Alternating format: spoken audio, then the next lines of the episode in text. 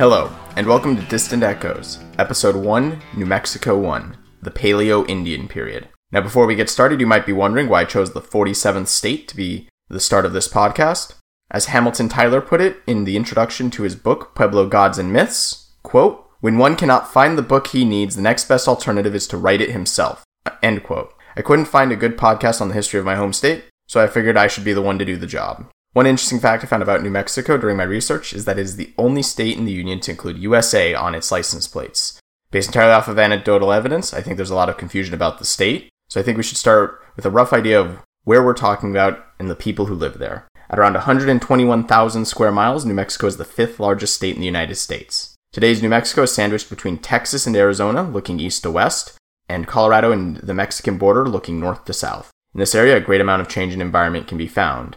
In the south, in areas such as Las Cruces, it rarely snows, whereas in the north, in areas such as Taos, where they have a ski resort. It has mountainous regions such as the Jemez Mountains and the, or the Sangre de Cristo mountain range, to valleys like the Rio Grande Valley around Albuquerque It has mesas pockmarked by deep canyons to flat plainlands in the east. A mesa, for those that don't know, is a tabletop mountain. Overall, it is classified as a high desert, meaning it has a high elevation on average, ranging from between just over 2,000 feet at its lowest point to just over 13,000 feet at its peak, and an average of just under 6,000 foot above sea level. The climate is just as varied as the different regions. In general, the uplands get more rain and are cooler than the lowlands. However, especially where farming is concerned, the upland regions tend to have late freezes and a shorter overall growing season. The lowlands also have more temperature variation than the uplands. On average, the state receives less than 20 inches of rain a year, most of it delivered during the fall monsoons. There are five major rivers in New Mexico the Rio Grande, San Juan, Pecos, Canadian, and Gila rivers. The Rio Grande runs through the center of the state and forms its major artery. The San Juan runs through the northwest corner of the state. The Pecos runs along the east side of the state. The Canadian runs through the northeast portion of the state. And finally, the Gila runs through the southwestern portion of the state. None of these rivers are large enough for commercial shipping of materials. For instance, sections of the Rio Grande often run dry during the summer. On to the naming of places. New Mexico was under Spanish control nominally starting in 1540 and lasting until Mexican independence in 1821. Did not come into American possession until the end of the Mexican American War in the mid 1800s. As a result, a lot of names and places here are Spanish. For those that aren't familiar with Spanish, language is phonetic, but there are some rules that may be unfamiliar to an English speaker. First off, the H is silent, such as in hermano. J makes the sound of an H, such as in armijo. Now, some letters are special. A double L is pronounced like a Y, such as in llano. An N with a tilde on top is an enya and is pronounced with a sound, such as piñon. Finally, a double R is trilled, such as in carro. Native American place names, like the names of the pueblos, are a little more difficult. Some of them are romanizations into Spanish, such as Pojoaque. Others are probably romanized using English rules, such as like Ohkay Owingeh. In the transcripts, I'll endeavor to give the spelling and pronunciation of words that may be unfamiliar. I'm sure I'll butcher the pronunciation throughout, although I'm trying my best. Some more recent, more recently built places are more English inspired, such as Clines Corners near Moriarty. Speaking of the Native Americans, in New Mexico today there are 23 different tribes throughout the state, 19 of which are the Puebloans, 3 Apache tribes, and parts of the Navajo Nation. We'll be talking about them in more detail later as it becomes relevant to this podcast. Another note of the native stories. I know a lot of podcasts like to start with the creation story or the oral histories of the people they'll be talking about. While there are a collection of the various stories of the native tribes in New Mexico, there's been a lot of pushback from these tribes towards sharing their stories, and in some cases, a complete version isn't known, even known to outsiders. As I'm not a Native American myself, I don't feel like I can tell what they believe or their histories. Instead, we will be focusing on the archaeological history. This is not to say that the oral histories are in any way incorrect or less valid than the archaeological perspective, they're just not my stories to tell. Finally, for the prehistory period, a lot of older histories refer to the people who came before the modern Pueblo people as the Anasazi. This is a Navajo word that can be roughly translated as ancestor of my enemy or ancient enemy. I will note that I am only fluent in English and speak, a, speak just enough Spanish to get myself into trouble. The Pueblo peoples refer to these people by an array of names, including Anasazi. However, some find Anasazi to be offensive. In this podcast, outside of direct quotes, I'll use the term that seems to be gaining more popularity in scholarly circles in recent years of ancestral Puebloans or ancestral Pueblo people to try and avoid stepping on any toes. With that context out of the way, let's talk about the difficulties in discussing the pre contact period of New Mexico. I had a lot of trouble in deciding where to begin this topic. Most of the general histories that I read when outlining the show only had only very briefly talk about the pre-contact period, often only a chapter or two. There's a wide breadth of history in New Mexico that predates the Spanish arrival, and I didn't want to just do one episode or an aside on what New Mexico, or most of the Southwest as a whole, was like before the Spanish. While we currently don't and may never know the full stories, there's a rich history across the Southwest before, regarding life before Coronado arrived. To add to all that, the Pueblo people themselves did not keep a written record. However, through the hard work of many archaeologists, we have been able to piece together a picture of their history. An important part of this story is the first people to have arrived in the Southwest. I've decided to, I've decided to start with the earliest information that we can pull together. Luckily, New Mexico, and much of the Southwest, has a climate that makes for great preservation of the archaeological record. Many archaeologists receive training here. This means that a lot of a lot is known and new ideas are constantly coming into the mix describing the prehistoric period of New Mexico. Even without the names of people or their stories to point to, we can at least talk about the broad strokes of what went on. In the following episodes, I plan to go from the first humans in the area to the pueblos the Spanish found. With this knowledge and the breadth of literature on it, I think it is best to start the tale at the very beginning with the first people to arrive here in the Southwest. I also think it'll be beneficial for us to talk about the tools archaeologists employ for a lot of their work. There are two major topics we are concerned with dating and paleoclimatology, the latter being the study of ancient climates. While these are gross oversimplifications of the methods employed, I believe it is important to at least introduce how archaeologists arrive at their conclusions. Dating of archaeological remains and estimation of the climate are difficult and important tasks in the history of New Mexico. Several different methods are often employed in tandem. One of the two most common methods for dating is dendrochronology, or the dating of tree rings. During certain periods, the ancestral Puebloans often used wooden roof beams known as vigas in their homes. The tree rings can be compared to a sample of similar trees from the area that are still alive. If some of the, tree, of the rings match, it can be backdated from the recently cut tree to estimate when the archaeological sample was cut.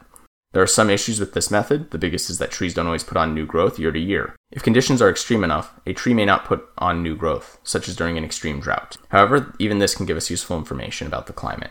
The other most common dating method is radiocarbon dating. To vastly oversimplify, due to solar radiation, there's a relatively constant ratio of radioactive to non radioactive carbon being created in the atmosphere. The half life of this radioisotope is known. As all living things are made of carbon, they accumulate carbon at this ratio.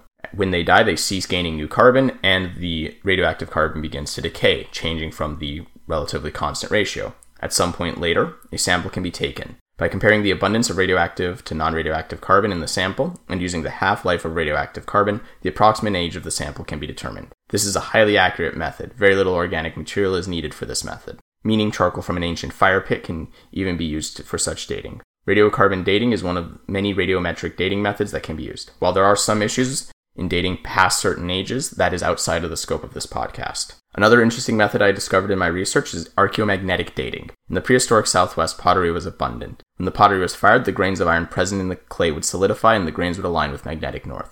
The magnetic field varies in direction over time, and if this direction at various times is known, usually obtained via seafloor spreading, the approximate date of firing can be determined. With some of the primary, or at least interesting to me, dating methods out of the way, let's move on to how we look at the ancient climates. Connected to dendrochronology, dendroclimatology is the use of tree rings to study the climate in different periods. The amount of new growth a tree creates every year is variable based on various limiting conditions. In the southwest, this condition is often the amount of water available. Often this water is delivered through rainfall. Using similar methods to those above, as well as controlled experiments into tree growth, archaeologists and scientists can gain insight into what the climate looked like in certain areas during certain periods. Another way to examine the ancient climate is by looking at ancient pollen. By measuring the relative amount of pollen in an area, the abundance of certain plants can be determined. If there's an abundance of pollen from plants that require a lot of water, it can be inferred that the climate had relatively abundant water at these periods. However, there are some problems with this method. Pollen from some plants can be carried large distances by the wind. This could skew the results of the pollen sample. Another issue is that the area w- where we are con- interested in collecting pollen samples from were lived in. The places we want to learn about are the places these people called home as people were coming in and out of the house, sometimes from far away, or working in these areas and disturbing the pollen dust, skewing the data in individual locations, causing it for wide variation of data even just within a home. You may be noticing a trend in how we look at ancient climate by looking at the plants that were present. There's one method to get a look at plants that were abundant at different periods of time with less worry about the samples having come from large distances pack rat middens. According to Linda Cordell in her book, Prehistory of the Southwest, pack rats tend not to range too far from their midden when collecting food, only about 100 to 300 yards, meaning that the plant material they collect is from the immediate area. This allows for inferences to be made about the plants and climate in an area. However, most of these are more helpful for sedentary populations. This will not be the case for the first part of our story. The physical remains left behind by these early nomadic people are ephemeral at best. Points found with mammoth bones, a pile of flakes for make, from making a point, not much to go on for dating these items or studying the climate they lived in, making it quite a struggle for archaeologists. However, there are a few different methods they have used specifically for these populations, such as using water penetration in obsidian. That out of the way, let's finally get to the history. While it is not known exactly when humans arrived in the southwest, it is believed to have been about 11,000 years ago, during the late Pleistocene. This period of time, lasting until the extinction of the megafauna and arrival of modern fauna, is called the Paleo-Indian period. Paleo-Indian period ended about 7 to 8,000 years ago. It is unknown exactly how people got to the southwest. The current theories are that people came across the Bering Straits some 13,000 years ago. From there, they either traveled south along the shores using canoes, along the shores by walking, or when the glaciers began to retreat about 11,000 years ago, paths opened up allowing people to travel south. This latter theory has been challenged in recent years due to finds in Chile dating from 12,000 years ago, implying that people had traveled south far earlier than previously believed. But who were these people? How did they live?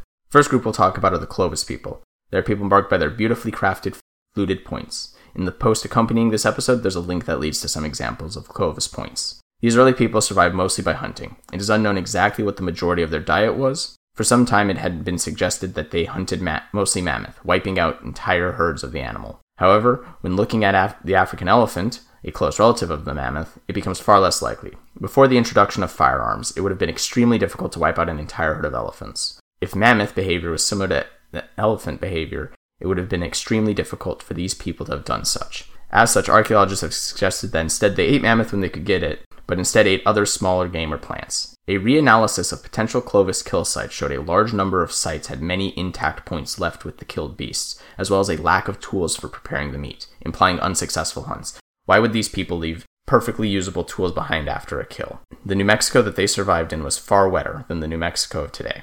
Water and wildlife was abundant from about 9000 to 7000 BCE when the Clovis artifacts were supplanted with other artifacts. The Clovis, as well as the other people we'll talk about today, all use choice stone some of it could come from places as far away as modern Texas. The Clovis people were first named after Clovis, New Mexico, where the first artifacts of these people were identified. Following the Clovis, we get the Folsom people. Their points were smaller. One thought for this change is that there's a need for hunting tools to become more generalized. The Folsom also hunted mammoth and began to hunt large bison. The bison drive and jump, where a group of bison is chased to the edge of a cliff and ran off, came later. These large bison are believed to have traveled in smaller groups than modern bison, which would have made this method impossible or more difficult to achieve. In New Mexico, things were becoming drier through this period, but it was still believed to have been wetter than today's New Mexico. Once again, there's a link to some pictures on the website for Folsom points. The Folsom complex is said to have lasted from 7000 to 5800 BC. These people were also named after a location in New Mexico, Folsom. Their artifacts were actually the artifacts that forced many archaeologists to redefine when people first arrived in the Southwest. Before Folsom, it was widely believed that people were relatively new to the New World, arriving around 1 CE rather than 9000 BCE. But the fact that Folsom artifacts were found in situ with Pleistocene fauna made such an argument impossible to support. By the end of Folsom, all the megafauna, things like mammoth and giant sloths, were extinct in North America. The final Paleo Indian complex we'll talk about is the Cody complex. They lasted from about 5800 to 5550 BCE a much shorter time than the others noted above. Their tools were even smaller. They may have hunted large bison or some similar animals. There is evidence that the Cody people had large camps during the hunting season. By the end of this period, it is believed that the climate was wetter and cooler than that of today, but that was not to last forever. One thing of note that is true across the entire prehistoric period is that over time, points, the points being manufactured get smaller and smaller. It has been theorized that this change is due to the use of broken or damaged points to be fashioned into another usable point, or being used from smaller pieces during the manufacture of other tools. Another theory is that these points were somehow more efficient than their predecessors. Due to the population pressures, the people were forced to improve as hunters, and this is one way they might have done so. Another theory on this change is that these smaller points were somehow more generalized, allowing for easier hunting of whatever game was found, rather than specific types of game. Some listeners may also have noticed that I'm calling them points and not arrowheads. The bow did not arrive in the area until 1 CE. Instead, darts and lances were fa- were fashioned and an atlatl, a type of spear thrower, was used instead. Links to pictures are on the website. As hunter gatherers, it is believed they spent a lot less time working, only working some 500 hours a year. This is based on studies of contemporary hunter gatherer societies. Furthermore, it must be remembered that much of the hunter gatherer societies of today are not on the most productive land, much of which is occupied and used by modern nation states. As a result, the ancient hunter gatherers may have been able to support a far larger population density than those of today. Within each one of these groups, there have been identified some smaller complexes that were isolated to some smaller areas, such as the Scotts Bluff, Plainview, and Eden complexes. But I could not find enough written on these groups for me to talk about them. At the end of the Cody complex period, the Jay culture was dominant in New Mexico. Some archaeologists label these people as Paleo Indian, but most of the archaeologists that I read in preparation for the show mark them down with the next period that we'll talk about, the Archaic. That will have to wait, however, until then, our next episode.